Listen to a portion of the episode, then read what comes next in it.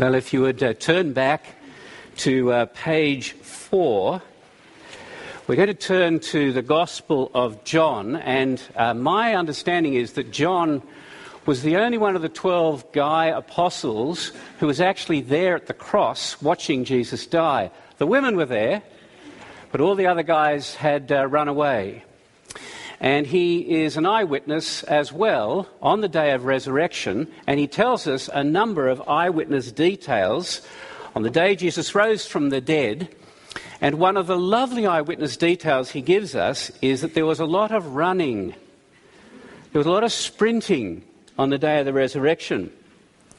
Uh, Mary Magdalene was the first. She went to the tomb early in the day, found it empty, ran back to the city to tell Peter and John. So Peter and John set off at a run to the tomb. And uh, when they get there, John very humbly tells us that he got there first. he was obviously the fastest disciple. And when Peter finally makes it, they step inside and they find the linen wrapping cloths without a body in it, folded neatly, set to one side. And John says this I saw, I believed, but I didn't really understand. And I think that perfectly describes most of us this morning. We believe Jesus rose from the dead in some way, but we don't really understand.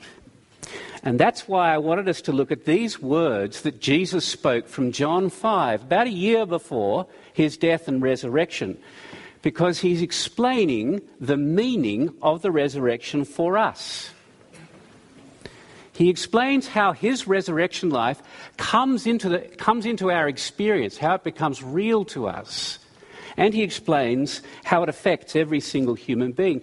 He didn't die and rise for his own benefit. And we don't come as spectators this morning. We want to understand what the resurrection means for us and what his life means for us and how we receive it. So there are two points.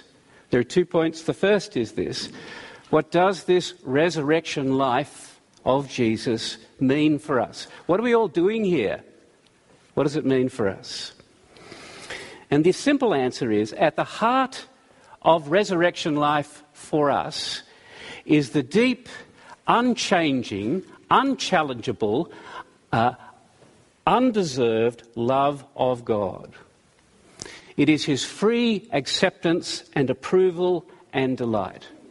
The resurrection life means that God is saying to us, in Jesus, there is no condemnation for anyone. And the reason for that is because life and judgment are opposed to each other in this passage. Now, Jesus uses this word judgment three times, you might have noticed as we read it here. You can use judgment in a neutral sense, you know, assessing something. But each time Jesus uses it here, he uses it in the negative sense to mean condemnation. And here is the key that life and condemnation, judgment, are two ends of the same pole. They are opposite ends of the same pole.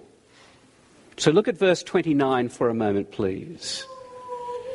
The hour is coming when all in the tombs will hear the voice, hear his voice, and come out, those who have done good to the resurrection of life, and those who have done evil to the resurrection of judgment.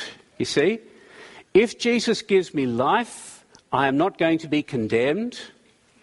If Jesus gives me condemnation, I am not going to have life. Jesus is responsible for both. And I am very aware this is not polite dinner conversation. You know, we can talk, you can talk endlessly vague notions of God, but when you start speaking specifically about Jesus in particular, conversation quickly dries up. And I think part of the reason for that is that as Canadians, we, we instinctively don't like and cringe at the idea of condemnation and judgment. We live in a fractured culture. We no longer agree on the big questions what's right and wrong, what's true and false, what's just and what's not, death and life.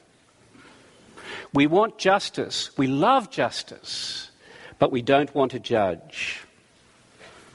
We, we want coexistence, not condemnation. And you know how to best insult someone? It's to say, You are judgmental. You watch them backtrack if you say that to them. And the reason is, if we're really honest with ourselves, is that what we long for underneath is acceptance and approval and love. We don't really want just coexistence and tolerance. We want the opposite of condemnation. We want to be appreciated and valued and be regarded as worthwhile. We want to be secure in the affections of another.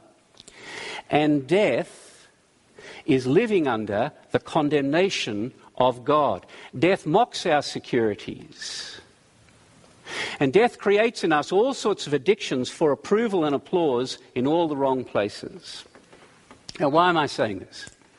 It's because of this that here in this passage, Jesus teaches, and the rest of the Bible teaches, that there are two different kinds of death and there are two different kinds of life. Let's call them big, big life, small life, big death, small death. Small life is our natural biological life that we receive at birth. It's the physical, organic life which is the very good gift of God. And what a wonderful gift it is. I mean, we treasure it, we fiercely hold on to it, we try and improve it. And it's measured in duration and vitality and in the quality of our relationships. But even the cleverest people in the world say, they're the first to say, we don't understand a bit of it really. But there's an inevitable arc to this life, this small life. We're born, we grow and mature, and then we start to decline, and then we die. Some of us are on this, and some of us are at this point on the arc. And as good as our lives are, our natural biological lives in the end will be devastated and destroyed by small d death, bodily death. Our bodies give out, our minds give out, our breath gives out. And we have this sense that human life has been disrupted and it's been made bitter by its own shortness and uncertainty. But God created us, and I think we all have a sense of this. God created us for big life as well as small life. And big life is much more than duration and vitality and good relationships. At the heart of big life is knowing God. It's enjoying the light of His face. It's being in the kind of relationship with Him that you are absolutely secure in His love. It's being known for who I am and utterly, utterly accepted and loved. And that's the picture of how God created us in the Garden of Eden. Right? Adam and Eve walked and talked with God in harmony and security and pure, blameless goodness. And uh, the first temptation comes along, and every temptation comes along and says this you can't trust the love of God.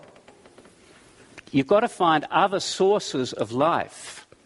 You've got to believe in your own independent choices. You've got to take, you've got to take things into your own hands and look elsewhere. This is the original lie, and that is that blessing and life are found outside of God. And it's always the intention of sin and temptation to separate us from the communion with God and the love of God and to create a rupture in that relationship. That's why the snake lies. He says, You will not die. It ain't going to happen. God doesn't really have the power of life and death. That's if you step away from Him, you'll find you'll have more life and more happiness than you ever had. And that's how death entered our world. Because you see, death and sin are not so much breaking God's rules as they are breaking away from God. Uh, they're not disobeying God's laws. It's the decision to make my own laws, put myself in the place of God. And do you know what it leads to? I was very interested in the list from the first reading. And as I read these words, just think about yourself. It leads to uh, sexual immorality, impurity, passion, that's just giving yourself over to something, evil desire, covetousness, wanting more, idolatry, anger, wrath, malice, slander, talking about other people behind their backs, obscene talk And that's to say nothing about violence and abuse and degradation and materialism that plagues our lives. And it's out of these things that come our nakedness and our shame and our fear of God and our desperate need to find the approval that we so desire in other places and from other people. You see, if big life is fellowship with God, big death is losing access to God. It's turning away from God. It's severing our ties with the one who has life in itself. And what that means is this it means you can be physically alive, but spiritually dead. Do you understand? You can have small life and big death at the same time. You can have, you can have a very full biological life, but carry big death in your heart without fellowship with God. And the proof that we are carrying big death in our hearts is not so much the corruption and greed and exploitation, it is that we are deaf to the voice of God. That we have removed ourselves from God's approval. And we fix ourselves on all sorts of other voices and other things and other people for applause and approval. When I was in high school, I played rugby. And our school had a, a stadium with a grandstand. And when you played on that field, we had one field with a grand. When you played on that field, if you did something on the field and the crowd cheered, you'd do it again. And if you did something on the field and the crowd booed, you wouldn't do it again if you couldn't get away with it. When my father came to watch, which he rarely did, there was one voice in the grandstand that I really cared about hearing. It was his. And we all have stadiums and grandstands, and we all have people that we look to for approval. The first game I ever played that my father came to at that uh, particular stadium, I was knocked out after about two minutes and carried off. and there was a long, silent drive home. And uh, when asked later how it was by someone else in the family, he said it was not, a, it was not an impressive performance. now you see why I am like I am. you see, all our hearts are tuned to different voices for approval. It can be other people, it can be parents, children, it can be co workers, or it can be things like success or money or achievement or sex or power. I think if I have that thing, I'll have value. And the voice that you look to for approval only becomes clear when you don't have the approval, when you have disapproval, and you feel insecure and most in need of that approval, because every human heart is seeking a verdict on itself. The problem with all these voices is that they are completely unable to give us what our hearts long for. They're unstable, they're temporary, and they come and go. They cannot free us from this condemnation that we live under. They cannot bring us the acceptance of God. I mean, you think about it. Let's say you're a performer and you stand on stage, you give the performance of your life, and you receive a standing ovation on Wednesday. What happens on Thursday? What happens when you wake up in the morning? What happens if you don't get that the next day? All approval is like that. It's temporary, it's untrustworthy, no matter how good your performance is. You cannot trust the voice of approval of other people. They're always, the verdicts are always fickle, they're always manipulative, and they never last. And you cannot trust your own voice. We're being taught in our culture, you just have self confidence, trust your own voice. Problem with my own voice is that I can lower my standards, so I'm very acceptable, or I can raise my standards, so I've got a negative self voice.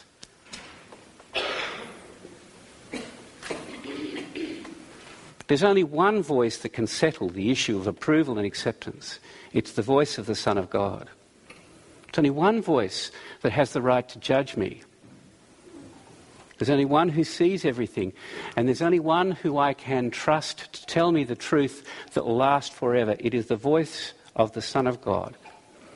Because in his death and resurrection, what Jesus does is he reverses any condemnation God may have of us.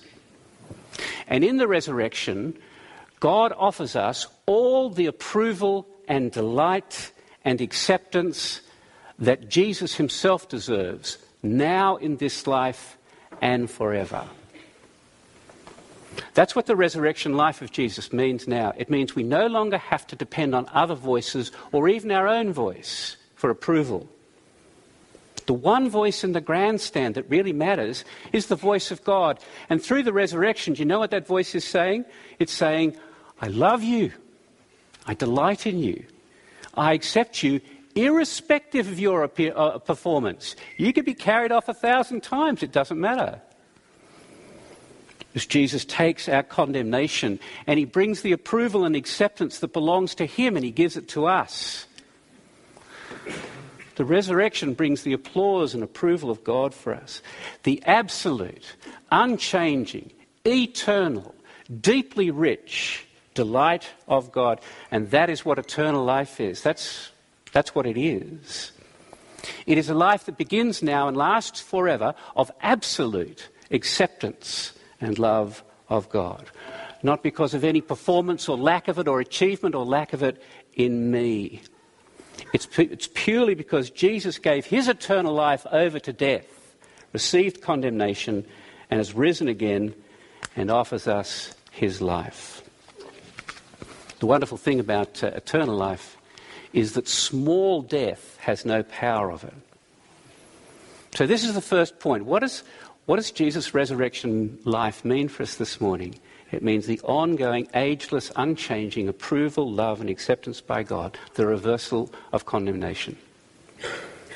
And secondly, and briefly, how then does this resurrection life come into our experience? How do we receive it? And the simple answer the passage gives us is through the voice of the Son of God. Uh, last week, uh, if you were here at the 11 o'clock, the sound system gave out. You remember? I'd been preaching about three minutes. We were a big group, not as big as this. So I shouted the whole sermon and spat on the first few rows. I apologise. It was awful. Um, in my experience, preachers shout when, when what they're saying is weak. So it felt kind of weird. Um, and I went through throat lozenges for a couple of days. I just, I'm just very aware of the own weakness and squeakiness and patheticness of my own voice. Very easy to switch off. Many of you switched off already. And last week, when I was shouting away, you could have just gone behind the glass and you would never have heard me. But the driving emphasis of Jesus here is that new life, resurrection life, comes through his voice. And you can see how important it is just from the structure. So the second paragraph beginning at 25 and the third paragraph beginning at 28. Jesus speaks about the fact that it's his voice that gives life now and on the last day at the end of history. Look at verse 25 again, please.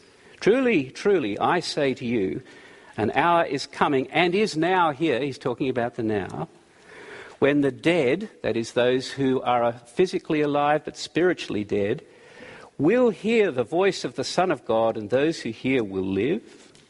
And down to 28, do not marvel at this.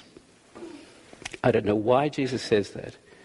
For an hour is coming when all who are in the tombs, that is, everyone who's died, will hear his voice and come out. You see, the power of Jesus' voice is such that it can penetrate both small death and big death. It can raise us to new spiritual life and raise us to new physical life on that day. Same, the same voice through which God gave birth to creation. The Son of God now speaks and gives us new birth to a new creation, and it happens every time someone hears the voice of God and believes and trusts in his love. And what happens on that last day is a continuation of the work that Jesus has begun, because those who come out will come out, those who have done good to the resurrection of life, and those who have done evil to the resurrection of judgment. In other words, history is not an endless cycle. We're not on a spiral, a wheel of fortune. History, the world hasn't just come from nothing and heading to nothing. History moves in a straight line from creation to the new creation. And Jesus said that what he has started in his resurrection, he will complete on that day. The same voice which generates spiritual life in us now will one day raise every human being who's ever lived and died from their graves. Some to a resurrection of life, some to the resurrection of condemnation. And the reason for that is that when the resurrection life of Jesus enters us, it brings transformation and change. He accepts us as we are, but he doesn't leave us as we are. It doesn't change your personality, your temperament. You know, you won't change your Myers Briggs reading, you won't suddenly become an extrovert, but it will change your character. And the reason he's able to give us life is because he gave away his own eternal life. And I think that's, that's why there's a little oxymoron at the beginning of verse 24. Sorry, 25. He says, An hour is coming, and now is. An hour. And remember, throughout John's Gospel, whenever Jesus speaks of the hour, he is speaking about the hour of his death and resurrection. Because Jesus is saying that someone has to enter into death and dismantle it from the inside. And someone has to do this, someone is one of us. Someone who has shared our experiences and our temptations and our suffering. Someone has to bear the condemnation I deserve. And in the resurrection, Jesus shows both that he is qualified to be the judge and he is also the one who was judged for us, removing every possible cause for condemnation, every possible reason for judgment God has into himself, breaking the power of our sin by cancelling it, setting us free. This is the greatness and glory of our God. The greatness and the glory of our God is that he is willing to become ungreat and to be humiliated for our condemnation. You know, we talk about the glory of God. It's not just flat out awesomeness, it's humility. It's humility touching down in humanity. And the eternal life that Christ has in himself, he offers us because of his death and resurrection through his voice, as we hear, as you are hearing his voice now speaking through what I'm saying offering the gift of forgiveness and the Holy Spirit. And there's one little point to finish with, and that is that there's a key difference between the way Jesus' voice operates now and on that last day. At the end of history, did you notice there's going to be no choice of any human being except to obey and hear the voice? He says, All who are in the tombs, all will hear his voice and come out. Though they are deaf and have been dead for centuries, at Jesus' command, they will all come out. But in the present, it's different. There's a choice as to whether you listen to the voice of God or not. It's not all who are alive physically but live in spiritual death who will listen and accept the voice of Jesus. Verse 25 only those who really hear will receive this life. And I think that's why there's running on that first Easter day, because this is urgent. There's a solemn urgency in Jesus' words here. I think the key thing, you take this passage and read it for yourself and see if you think I'm right. The key issue is not the astounding claim that Jesus will raise the dead to life on the last day. The key thing is how we hear the words of the Son of God now whether we're choosing His voice and listening to His voice. Because His voice, this is the way God is with us. Voices bind people together, voices reveal our hearts to each other. And Jesus comes as the Word made flesh. And the word He speaks to us, every word He speaks to us, is life and spirit. We cannot put, our, put off our biological death. But we can hear the voice of the Son of God and allow Him to take our death and to give us big life, big life, big life. Can you hear His voice? Piercing your own deafness, reaching into your heart and saying, There is no condemnation. There is no condemnation for those who come to me. There is forgiveness, there is life, there is hope, there is goodness, there is future, there is eternity. And I think we should run to him. So let's do that as we kneel and pray together.